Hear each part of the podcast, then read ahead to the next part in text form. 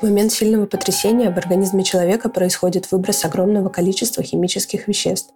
Эти химические вещества – всем нам знакомые гормоны, кортизол и адреналин. Из-за резкого выброса вы ощущаете головокружение, учащенное сердцебиение, гул в ушах, тошноту, потерю равновесия. Героини моего подкаста описывают это состояние как «земля ушла из-под ног».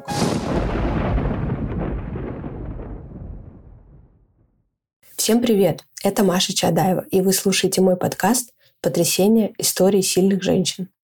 Тут я разговариваю с сильными женщинами об их потрясениях, выясняю, как они проживали свою боль и что сегодня помогает им ощущать счастье. Я должна вас предупредить о том, что некоторые истории могут причинить вам душевную боль.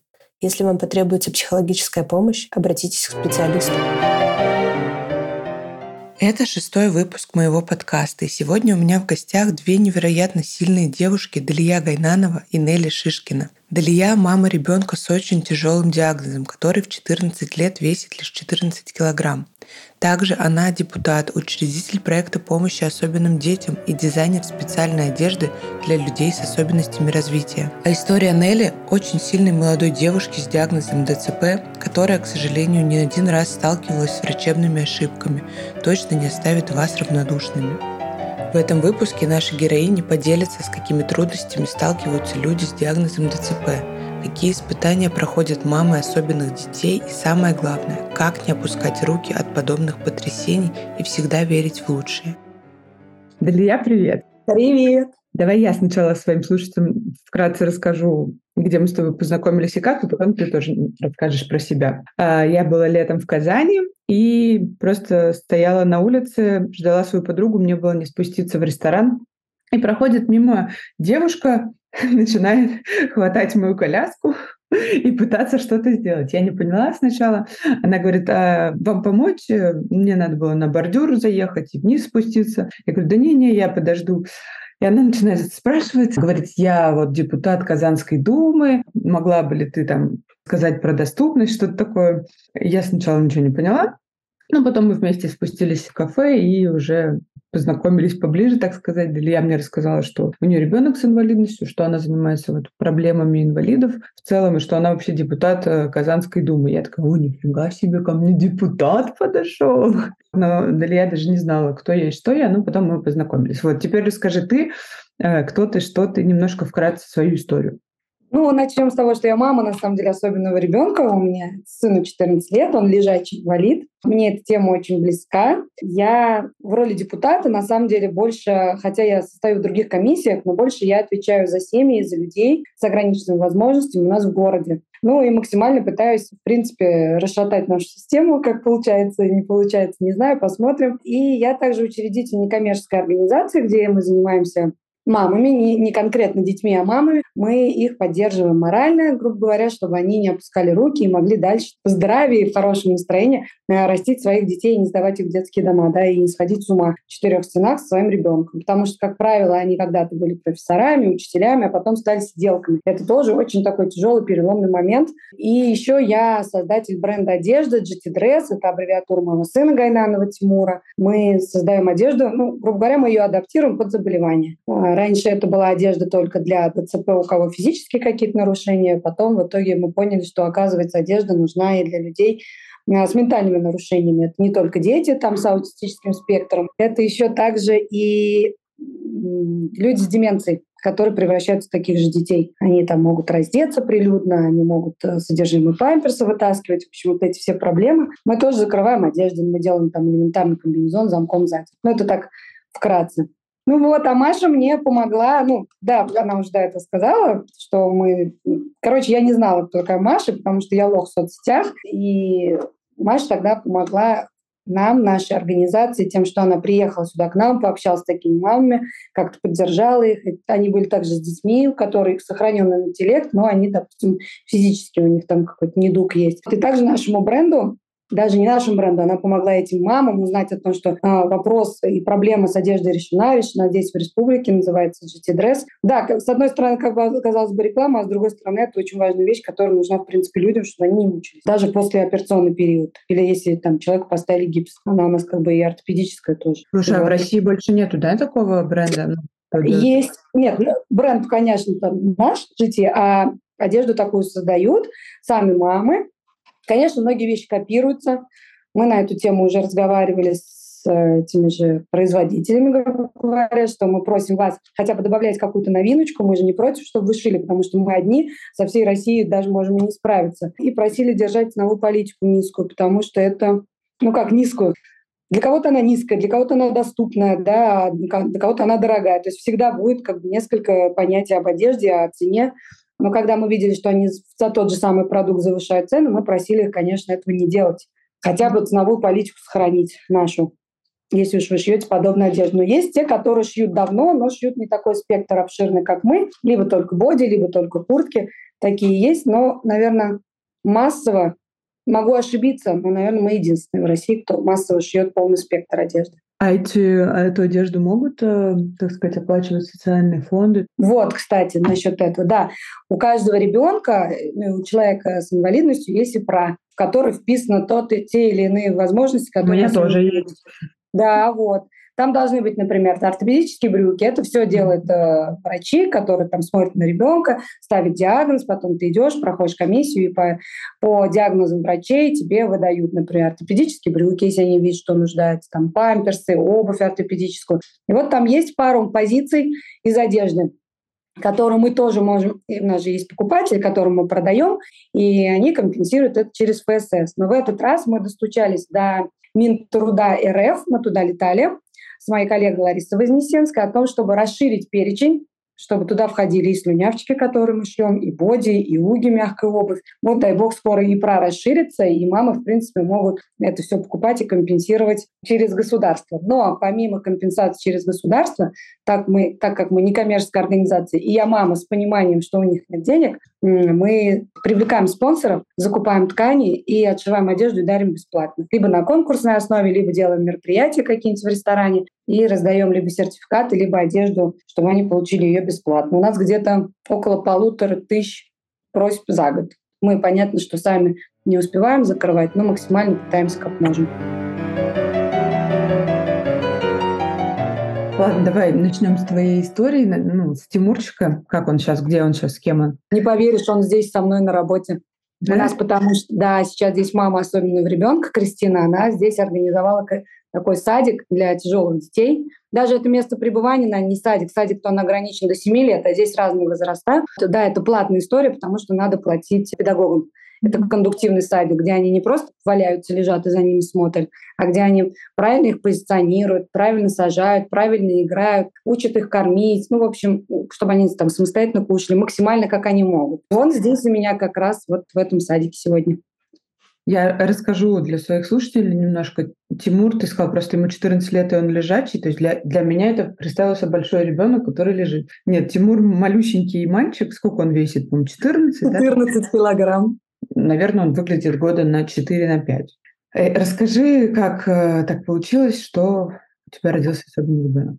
В 2009 году я его родила. Это был на Старый Новый год, 12 января. Как беременность шла? Когда ты... Ну, шикарная беременность у меня была, шикарная. Просто у меня был узкий таз. Это таз это не то, что жопа там какая-то маленькая. Жопа может быть у женщины вот такая большая, но вот проход сам, там кость, через который проходит ребенок, родовые пути, они могут быть достаточно узкие. Вот мне сказали, что вам надо кисариться, потому что голова у ребенка большая, таз у вас маленький. А потом на УЗИ, прямо перед родами, показалось, что у него тройной тугой обвитие. Я просила кисарить меня, но мне не отказали. Мне сказали, у нас нет мест в операционной, лежи не ори. Давили его, давили, тащили его, тащили, и вот он умер. И сколько он родился? один балл. И потом шкала Абгара есть такая у детей. Ты его потом реанимируешь. Мне сразу ничего не сказали, а потом на следующий день пришли и сказали, что вот кто Гайнанов, я говорю, я. Они говорят, ваш ребенок в тяжелом состоянии, вот вам документы, давайте отключим его от аппарата. Тогда я сказала, в смысле, нет, лечите, ну, делайте, что хотите. Я говорю, он что, дураком будет? То есть я как думала, что если ребенок ДЦП, то это сразу видно, что он ДЦП. И тебе сразу говорят, ну, так же, как и про Дауна. Типа, вот он у вас там синдром. Нет, это не видно, это только с возрастом. Ребенок в полгода не сел, например, да, не делает каких-то вещей, не успевает за ровесниками, потому что там связь с мозгом и с конечностями, она как бы отсутствует, да, вот этой нейронной связи нет, и ребенок поэтому не развивается, весь скручивается. Так, история вот такая была. То есть ты узнала Потом... только на следующий день, да, что у него Да. Или тебе сказали, когда ты родила, что он умер, и все? Нет, Мгм. просто сказали, он сейчас лежит просто под АВЛ, он у вас и не дышит, и ничего, не только бьет сердцем. Поэтому это бессмысленно его. А ты сразу поняла, что это из-за этого обвития? Или нет? Нет, конечно. Там же сразу такая история, они сказали, ой, ты просто плохо тужилась. Вот просто плохо тужилась. Ну, как бы и все. Ну, сейчас этот врач уже там, как бы он умер. Э, Сначала статье за пьянку уволили, через год уже после меня, а потом он умер от сердечного приступа. Ты не судилась ничего, да? Нет, нет. Я сама работала в Верховном суде. Я знала, насколько это будет тяжело проходить все эти экспертизы. И врачебную ошибку вообще, на самом деле, ну, очень тяжело доказать. Если бы заморочилась, может быть, но у меня тогда были еще и другие проблемы а, с отцом Тимура. Мне надо было ему помогать еще. И, в общем, я не стала. Я сказала, ладно, бог судья, и, в общем, все. Далия, как отнесся муж к э, диагнозу ребенка? Муж в это время был далеко от меня, но он сказал, что это наш крест, будем его нести. Прожили мы совсем недолго, потому что мне было вообще не до него, у нас были какие-то скандалы, мне вообще это было не нужно абсолютно.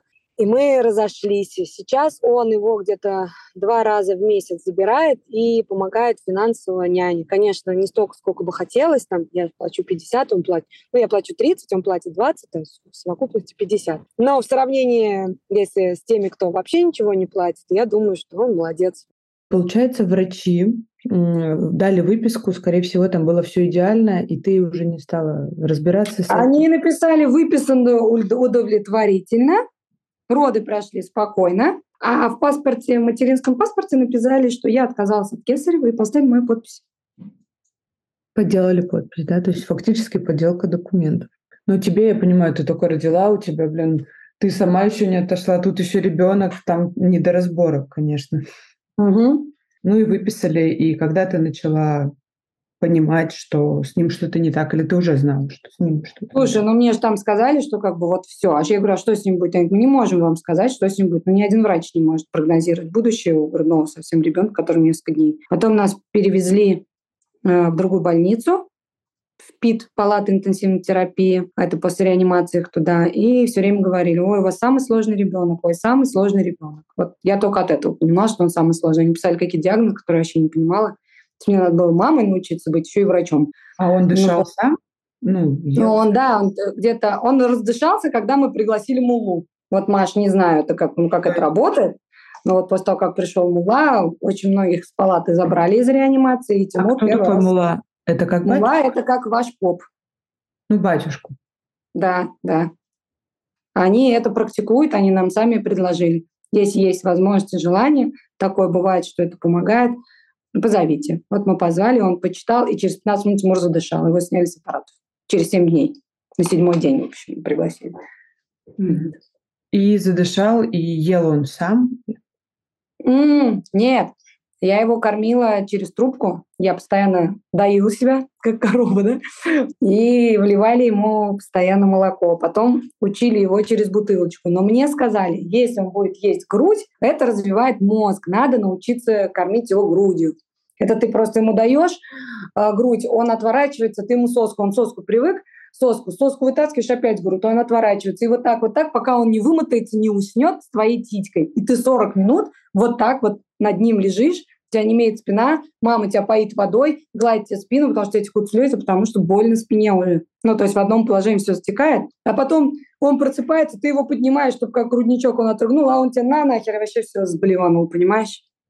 И мы вообще были худые такие, потому что у нас ничего не оставалось. И, в общем, я сказала Просто маме... усваивалось? Молоко не усваивалось? А у них, у- ну, это неврология, у них очень часто они, этот, рота. Потом мы мучились аллергией, потом мы мучились э, с этим, с дисбактериозом всяким. И у меня была книжка, где с 6 утра до 12 ночи у меня расписано сначала фенобарбитал, яд от судорог, потом такой препарат, это до еды, этот после еды, это за 3 часа, это за 2 часа. Ну, просто такая жизнь, я, я даже не знаю, как это сказать.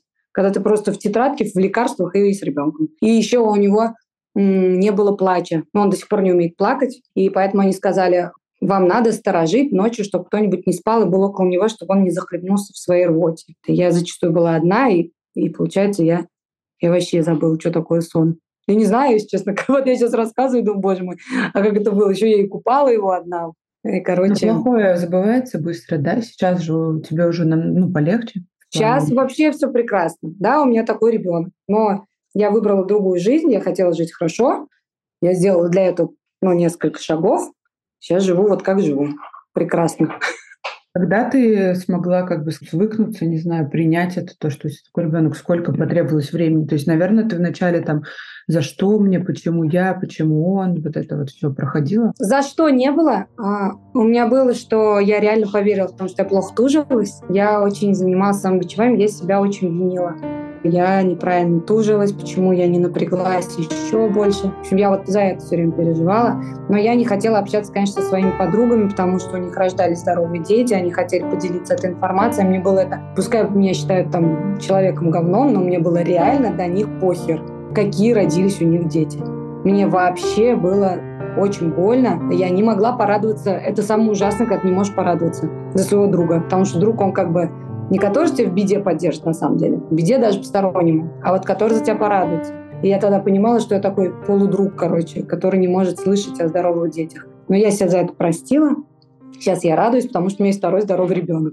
Маша, а еще знаешь, что нас больше всего от таких мам злило в начале всех? Когда нам говорили, ой, я не могу, заколебал вопросами, все дома рушит там. А я, понимаешь, а я молилась, думаю, да разрушь ты мне всю эту кухню, делай, что хочешь там. Я тебе уже вон с 12 лет пиво разрешу, вообще пофиг.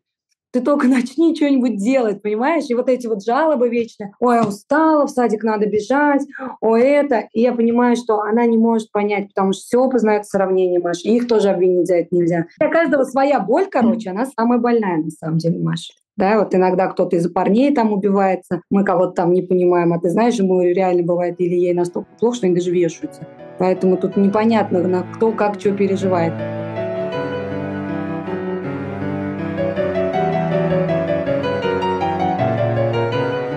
Расскажи про второго ребенка. Ну, смотри, я очень боялась. Но у меня был такой, я считаю, что она классный врач, которая мне сказала, мам, вы, Гайнана, вы такая активная мама, не будьте дурой, не кладите всю свою жизнь на инвалида, рожайте здорового ребенка. И, в общем, этот я решилась, я влюбилась э, в человека, во второго, ну, грубо говоря, второй муж, это папа Арианы, родила девочку здоровую. Либо я хочу все-таки ощутить себя мамой, и мне надо для этого рискнуть. Ну, я рискну. И все, я безумно рада. Но у тебя были страхи, что, возможно, ребенок будет тоже с каким-то... Конечно, конечно были. Это же оправданный страх. Потому что там наслушаешься истории, наобщаешься с этими мамами, э, что даунов тоже не сразу видно, что может быть даун при даже, при том, что возраст молодой там. В общем, но я пыталась отгонять эти, эти мысли. И вообще до рождения Тимура а, я ездила в детский дом для инвалидов и дарила им то коляски, чтобы они гуляли э, с этими, с детьми. Ну, такие двойные, то есть нянечек мало, на двойных колясках больше детей можно выгулить одному человеку, сразу двоих. И я все время думала, ой, не дай бог, не дай бог, не дай бог, не дай бог. Короче, и вот тебе, пожалуйста. Когда ты забеременела второй раз, у тебя было там к беременности, что там ты более как-то относилась, не знаю, старалась себя не нагружать, давала кучу анализов, что-то особенное, нет? Нет, нет, я все же, у меня все-таки мой такой склад характера, типа я ж мать, да, и это, я ничего особо не делала, вот беременная и беременная. Все, я была просто рада, очень ждала и чуть-чуть боялась. Обычно. Никаких доп. анализов, ничего. Ты, конечно, молодец, что занимаешься вот этими всеми делами, продолжаешь. Э, мне кажется, что очень многим мамочкам ты помогаешь, и я сама вот была, видела всех этих девочек. Это прямо такая отдушина, когда они все встречаются и могут, не знаю, пообщаться, провести время вместе. Получается, их дети, детьми занимаются волонтеры. Короче, у нас сейчас такое здание классное, где нам помог наш мэр. Одна часть у нас занимается как раз производством этой одежды, а другая часть — поддержка таких же родителей, как я. Потому что, ты понимаешь, мы всегда как-то группируемся по интересам. То есть, ну, грубо говоря, бывшие наркоманы больше понимают бывших наркоманов. Сами люди э, с инвалидностью, они, они же всю эту боль проходят, сталкиваются с этими же проблемами, у них больше общих тем, они тоже как-то коммуницируют вместе. Мама особенных детей — такая же история у них э, есть одна боль, и они там друг другу и советуют, и как-то и сопереживают. И вот в этой части, вот в коворкинге, это такое место силы для мамы, где они могут собраться, но с толком, потому что там они там э, танцы им преподают. Вот мамочка у нас особенных детей, у нее два ребенка особенных, и она преподает танцы таким же мамам. Они, кстати, безумно, мы даже не думаем, что танцы так зайдут, У нас там две группы, и народ просто валит туда, очень хотят заниматься. Потому что все женщины все хотят быть женщинами, понимаешь? Либо приходят какие-нибудь коучи, либо йога. Вот. У нас в перемешку есть обычные люди, а есть сами мамы, которые со своими способностями делятся с такими же мамами. Но самое прикольное, что у них же нет денег на няню, и мы сделали детскую комнату, и она может прийти туда в любое время со своим ребенком, оставить его с волонтерами, у нас договора с институтами, или с каким-нибудь специалистом, и, в общем, и ребенок под присмотром, и мама кайфует. Вот это самое лучшее. Потому что, как правило, можно все что угодно для мамы сделать, но если пока ты не решишь ее проблему, что ей некуда деть ребенка, никуда она не придет. Получается, это все бесплатно, да? И туда могут приходить мамы только особенных детей. Ну, ты знаешь, мы даже вот однажды мамочка одна говорит, блин, а я могу, говорит, прийти, я просто, мне настолько хреново, а у нее хоть здоровый ребенок, но внутреннее состояние настолько у нее дебильное, что она попросилась к нам, и мы как бы мы точно не откажем. Мама, папа, неважно, кому очень плохо, если мы можем хоть как-то помочь, мы поможем. Ну да, мне кажется, что даже есть там родители, которые, например, хотят показать своим детям, что есть и другие дети, вот такие особенные, и наоборот не скрывают как бы их, как э, привыкло общество, что таких детей надо скрывать, а наоборот захотят показать, допустим, своему ребенку, что есть вот такие другие дети, и это мы, знаешь, как делаем? Это мы делаем на мероприятиях. А туда лично а, они приходят, вот эти мамы здоровых детей, только чтобы помочь себе, потому что выгорание бывает у всех. Хоть нормик у тебя ребенок, хоть ДЦПшник там, да, выгоревшие мамы, им вообще не до детей, они приходят для себя. Иногда бывает такое состояние, там ты не спал или еще что-то, у тебя такие процессы биологические там кошмарные происходят, и ты вот ну, сама не своя становишься. Вот от греха подальше лучше прийти к нам, там, пообщаться с психологом и, и дальше шуровать.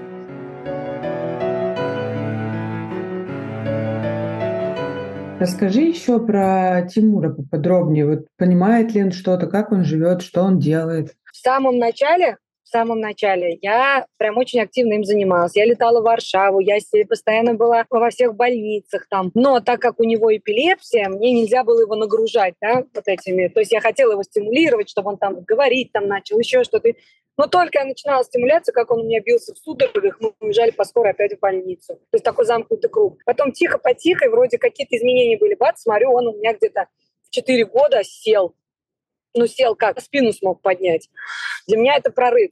Это вот и непонятно, это у него время пришло или это мои занятия и старания помогли, то есть не угадать, да. А потом, так как меня надо было выживать, деньги нужны были, я работала в Верховном суде, я ушла в декретный отпуск, я начала работать в клининговой компании, ну как, сама организовала, я мыла квартиры, потом коттеджи, потом наняла женщин, потом стала рестораны обслуживать. И, в общем, ребенка я своего запустила. Ну, то есть он у меня просто лежал, я сделала кровать с мягкими бортами, чтобы он не упал, он там умеет крутиться.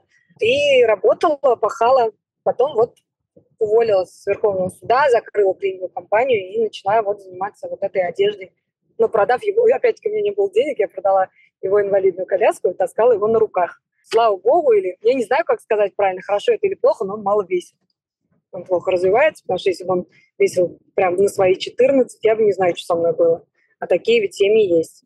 Девушка там совсем там 60 килограмм весит, а у нее ребенок, извини, стольник из-за гормональных там сбоев. Тимур дома у меня в основном лежит. Сейчас у него есть замечательная няня Рамия, которая прям, ну, она такая добрая, и видно, что она любит детей. Я нашла ту няню, о которой я мечтала. А так, до этого я кормила утром, убегала на работу, приезжала, опять готовила, опять кормила, опять уезжала, потом приезжала. В общем, вот так. Вот такой дурдом был. А сейчас уже все. Как правильно его диагноз называется? У него ДЦП, микроцефалия, вторичная, это вследствие родов тяжелых. Обычно есть еще первичная внутриутробная и эпилепсия. Такой букетик. Угу. Я вот помню, летом была, когда у тебя еще не было няни, ты мне еще рассказывал, как ты его одного оставляешь. Я все время думаю, блин, как вот одного оставлять? Ну, ты говоришь, ну, мне же надо работать, и никто его не берет. Такого, что няни стоят очень дорого и так далее. Да, ну вот я говорю, вот сейчас Кристина, которая мамочка особенно детей, открыла у нас садик, пока на безвозмездной основе, то есть аренда у нее. И там как раз вот такие тяжелые дети, которых можно оставлять, которых не берут нигде. Да, очень сложно, да, няню найти, чтобы вот такое... Ну. Может быть, можно. Тут вопрос еще именно денег. Ну вот моя няня, например, стоит 50 тысяч рублей. Для Москвы, там, для Питера все скажут, ой, ну что уж это цена, что ли? Для Казани 50, это очень много. Тем более, если у мамы только пенсия ребенка, и она больше ничем не занимается, она ни одну няню не найдет. Потому что пенсия вместе с уходом за ребенком составляет у меня 30 тысяч рублей. А надо еще есть коммуналка, реабилитация. Короче, вот так. Диагноз Тимура ДЦП, правильно? И зачастую да. это случается, ну, травмы в родах, родовые травмы, правильно? Как это вообще можно предотвратить? Слушай, предотвратить, вот я честно не знаю. Я просто, чтобы предотвратить, сделала кесарево, потому что там все-таки меньше процент инвалидности. Я, конечно, за, чтобы были естественные роды, чтобы они к этому не приходили, но если есть хоть какие-то показания, я бы не рисковала. Но это опять-таки мое мнение. Это человеческий фактор. И врачи ошибаются, и мамочки тоже неправильное решение принимают. Они там наслушаются подруг, а там, да давай вот так, давай вот так. И могут проигнорировать, например, какие-то вещи, которым говорят врачи. А еще у нас э, инвалидность очень большая, потому что дети недоношены. Сама роженица не может доносить ребенка. И тоже непонятно, с чем это связано. С экологией, с пищей, со стрессом. Ну, то есть куча факторов. Нет какого-то единого, ну, вот, что, казалось бы, не предвещало вот ничего. У меня вот подружка, которая с мужем, они и не пьют, и не курят, она в консерватории, он юрист, они там в планировании семьи стояли, все – родила ребенка в срок, все. Тяжелейший инвалид, тяжелейший просто вообще, никак ни на что не реагирует, просто лежит в полнейшей спастике, как шпала, и только орет, и не спит. С чем связано, тоже непонятно. Ладно, давай скажи, что ты можешь посоветовать э, мамочкам с, тоже с такими трудностями, там, с детьми, с особенными. Просто э, я тебя видела, и ты такая самоуверенная, такая боевая, и хочется, чтобы ты передала это остальным другим людям, кто в этом нуждается. Слушай, Маш, я, наверное, не только таким мамам, я вообще людям бы посоветовала. Я, наверное, думаю, что и ты также живешь по такому же принципу. Это выбор. Ты либо выбираешь жить нормально, либо ты выбираешь жить плохо, всегда в состоянии просящего, все мне должны. Вот я такая бедная, несчастная. Нет, пока ты дышишь, пока ты жива, ты всегда можешь что-то поменять, что-то изменить. Просто надо сесть и подумать, как. И никогда ничего не бояться. Короче, не делать все потолков, потому что нам никто не мешает, кроме нас самих. Наши страхи нас останавливают, понимаешь? Могу притчу одну прикольную рассказать напоследок. Две лягушки взбирались на гору, прыгали, прыгали, а внизу толпа лягушек им говорят, спуститесь, вы что, это гора, вы всего лишь лягушки. Сейчас разобьетесь нахер, вы же молодые. Они дальше прыгают, они опять говорят, да спуститесь, вы всего лишь лягушки, это такая гора, это недостижимо для вас. И одна не выдержала и спустилась, а та, которая осталась, да, прыгала. Вот, Маша, у меня к тебе вопрос, почему? Потому что та послушала мнение большинства и сдалась. А сдалась, а допрыгала-то та почему? Как она допрыгала? Не разбилась там, не это. Почему осталась, допрыгала? Просто допрыгала и все. Она допрыгала, знаешь почему, Маша? Она была глухая.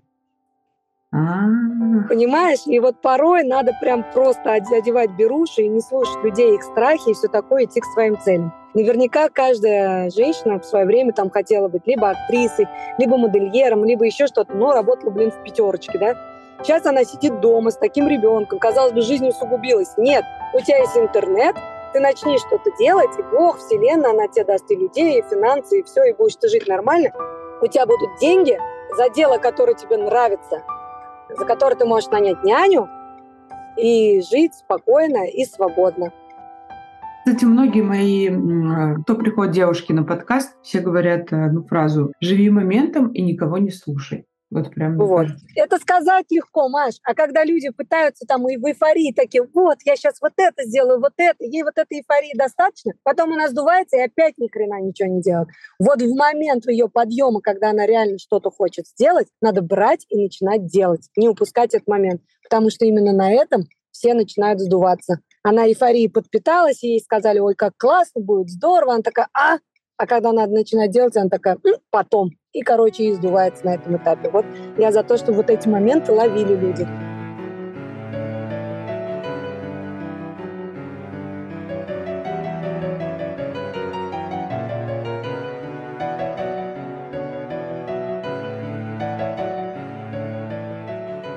Неля, привет еще раз.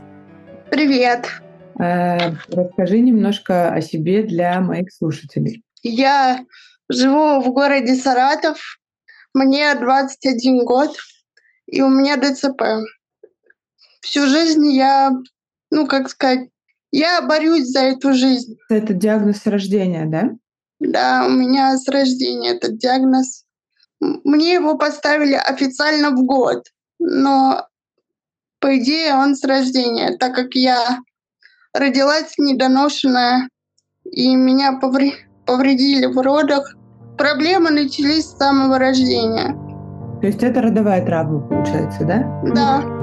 Ошибка врачей. Да. Маме сказали рожать самой все равно не выживет. Через год родишь другого, а так будет рубец на матке. Мне давили на голову, я шла попой вперед.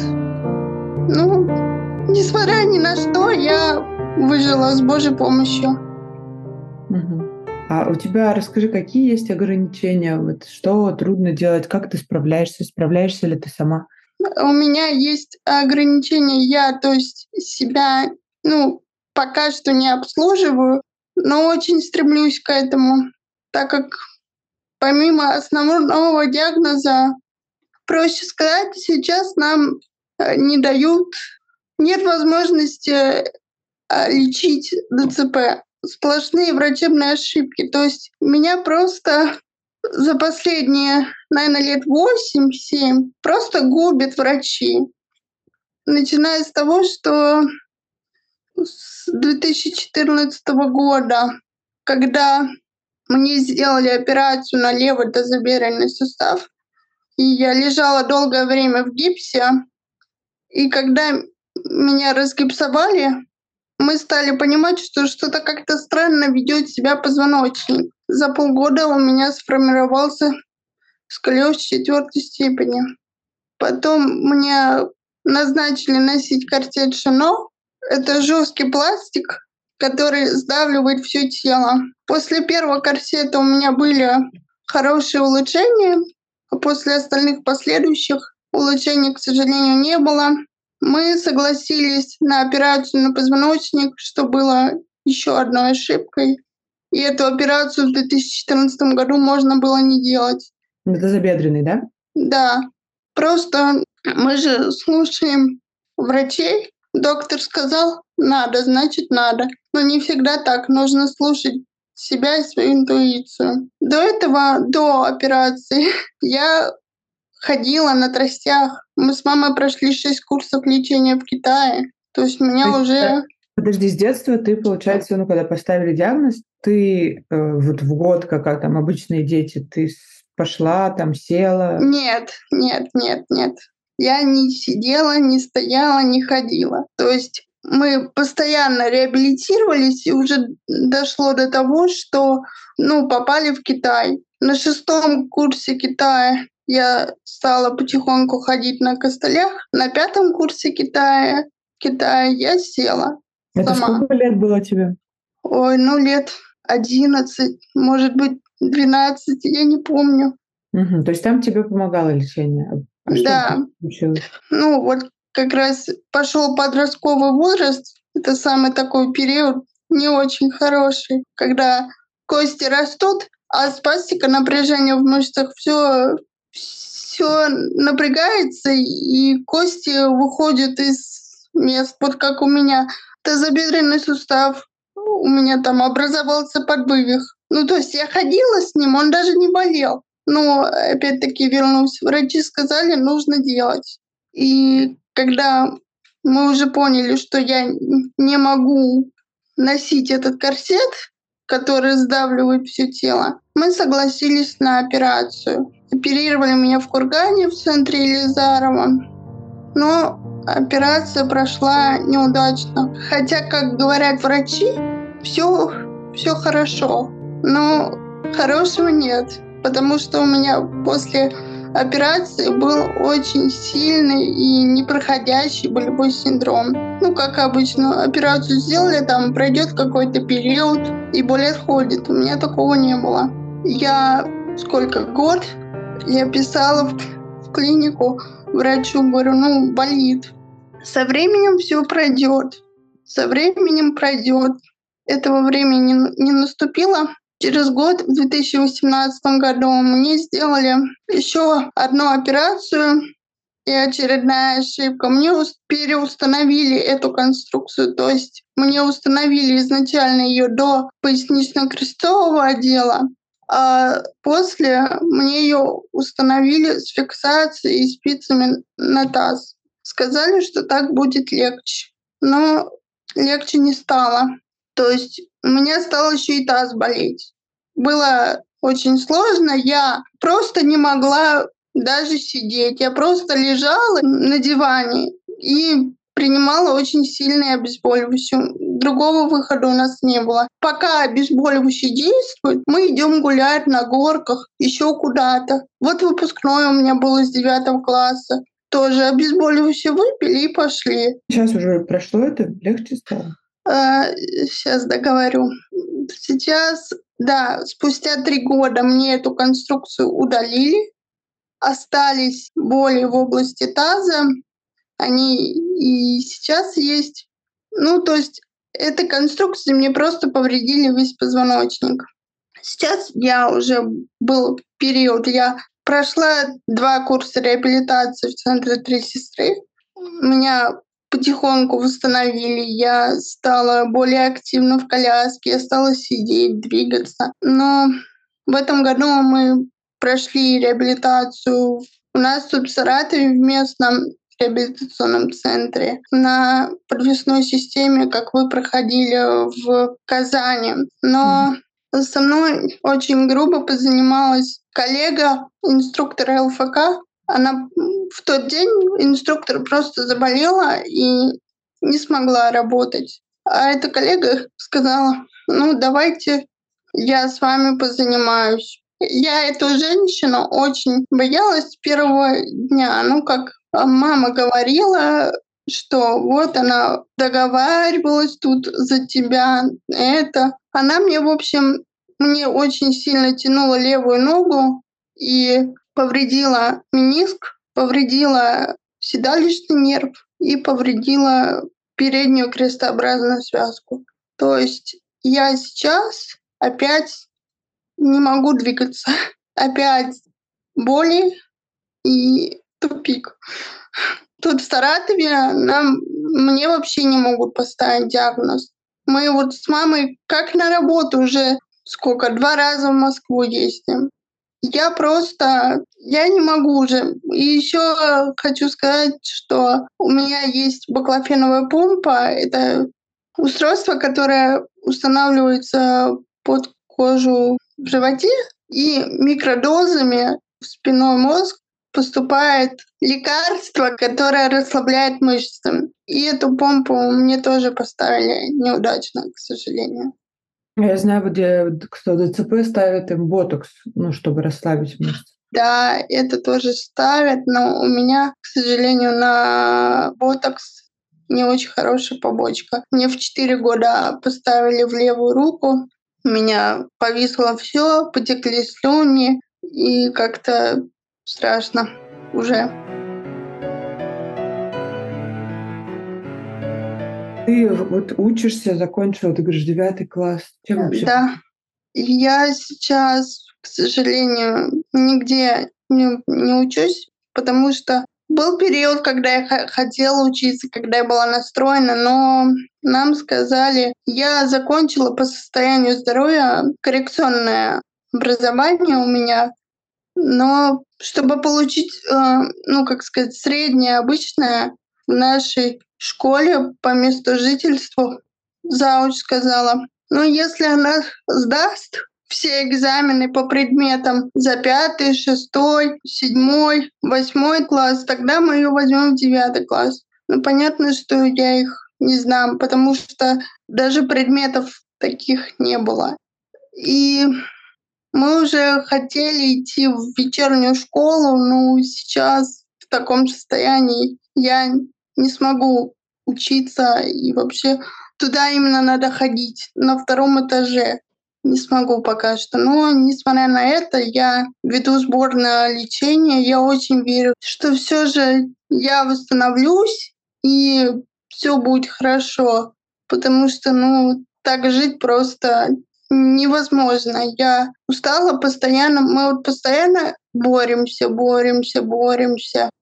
То есть ты, у тебя есть э, цель, у тебя есть э, мечта, ты Да. то, что ты можешь в один момент полностью восстановиться. Полностью-то я не восстановлюсь, но хотя бы боли не будет. О чем ты сейчас вообще мечтаешь? Я мечтаю, вот честно сказать, я мечтаю с вами встретиться. А еще я мечтаю работать в фонде Клуб Добряков. Я им помогаю. Так, наверное, благодаря волонтерству я и не падаю духом, потому что врачи, которые удаляли мне конструкцию, говорят, а как она еще держится? Я говорю, ну, как, как-то так. Вот у меня один из вопросов как раз. Где ты берешь мотивацию и что помогает тебе не падать духом? Я люблю общаться с людьми, люблю детей. И, ну, я вообще люблю общаться, и это мне помогает. Потому что, ну, совсем закрыться — это не про меня и не для меня. Бывают, конечно, периоды, когда сейчас, когда мне очень тяжело, но я стараюсь вытаскивать себя из этого состояния. Э, Вы, наверное, видите, я вам периодически пишу, потому что мне я не могу вот сейчас дома, я не могу находиться одна. Не из-за того, что у меня там какие-то фобии или еще что-то. Чтобы мне, мне сейчас тяжело э, одиночество. Я, мне нужно общение. Но ты не можешь находиться одна, потому что тебе нужна помощь в физическом плане. Сейчас я не могу находиться дома одна, потому что мне морально сложно. А пересесть и покушать уже привыкли. Ма- Мама помогает, сестра э, греет еду. Ну, то есть с тобой всегда либо мама, либо сестра, да? Да, но я даже в 2022 году э, одна полетела в Москву на реабилитацию. Мама, конечно, была в шоке. Я говорю, мама, я одна полечу э, в три сестры. Она говорит, как одна? Я говорю, вот так одна. И как все прошло, получилось? Все получилось, да.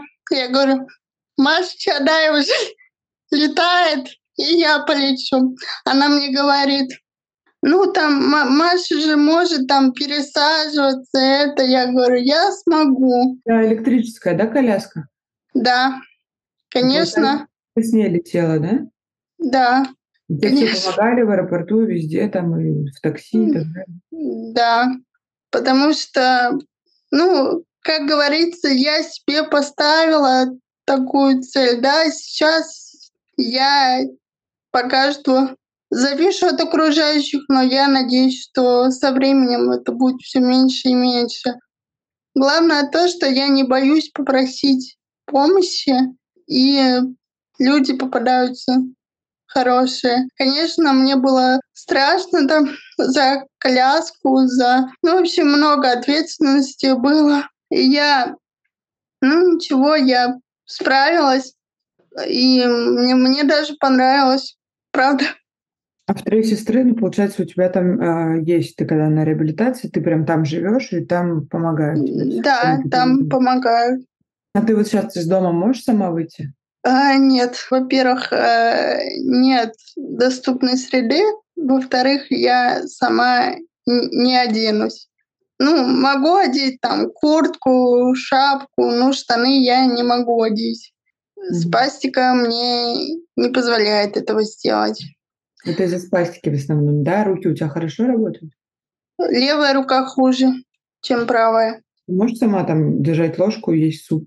Да, И там зубы чистить, и мыться, например, сама можешь? сама мыться не могу, а зубы чистить могу.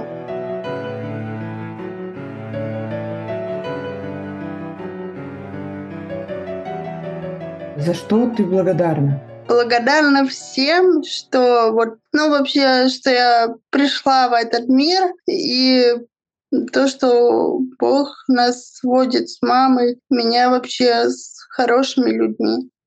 Но ты не винишь никого там в, своей, в своем диагнозе. У тебя не было такого, что почему я, за что я? Нет, в своем диагнозе я не виню, но сейчас, в данный момент, у меня есть, э, наверное, я не знаю, агрессия за то, что вот это все так произошло с ногой, потому что, ну, честно, это произошло, ну, не по моей вине. И это в 10 раз э, обиднее. Человек, самое интересное, не признает свою ошибку. Да, это обидно. Что ты пожелаешь людям, которые столкнулись э, с сложной жизненной ситуацией? Не падать духом. Если нам это дано, ну, пройти такой путь, значит, мы должны пройти его достойно. Друзья, у меня в гостях были сильные девушки Далия Гайнанова и Нелли Шишкина. Я очень благодарна им за то, что они поделились своими историями и рассказали о вещах, о которых многие даже не задумываются. Отдельное восхищение я хочу выразить тому факту, что мои героини направили свою энергию на благотворительность и, несмотря на собственные трудности, помогают другим – в описании к этому выпуску я оставила ссылки на соцсети моих сильных женщин. Вы можете подписаться на них, написать добрые слова поддержки и узнать больше о том, как живут люди с особенностями развития. Также я оставлю ссылку на телеграм-канал моего подкаста, где вы можете делиться своими историями. Возможно, вы станете героиней следующего выпуска. Подписывайтесь на подкаст, чтобы не пропустить новые выпуски. Пишите свои отзывы и ставьте сердечки. Для меня это очень важно.